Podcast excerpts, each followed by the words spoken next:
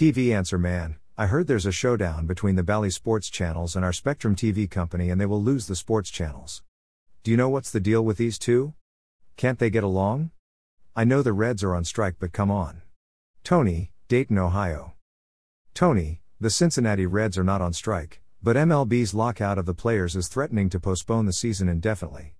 The owners and players yesterday were unable to reach a new collective bargaining agreement, and MLB said the first two series of the 2022 season would be cancelled.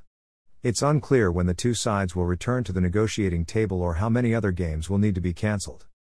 But when they finally settle, and they will eventually, will the Reds and other MLB teams carried by the Bally Sports regional channels be available on Charter Spectrum? Sinclair, which owns Bally Sports, and 100 plus local network affiliates, has been negotiating a new carriage pact with Charter's executive team. The current contract was set to expire this week. But according to John Ourand of Sports Business Journal, the two companies just agreed on a one month extension to the old contract, which allows negotiations to continue without Spectrum TV subscribers losing the Bally Sports channels or the network affiliates.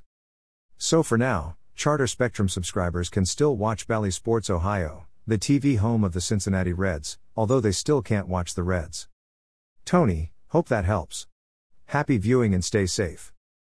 Need to buy something today? Please buy it using this Amazon.com link. This site receives a small portion of each purchase, which helps us continue to provide these articles. Have a question about new TV technologies? Send it to the TV Answer Man at swann at tvanswerman.com. Please include your first name and hometown in your message. Phillip Swann. At Vanserman.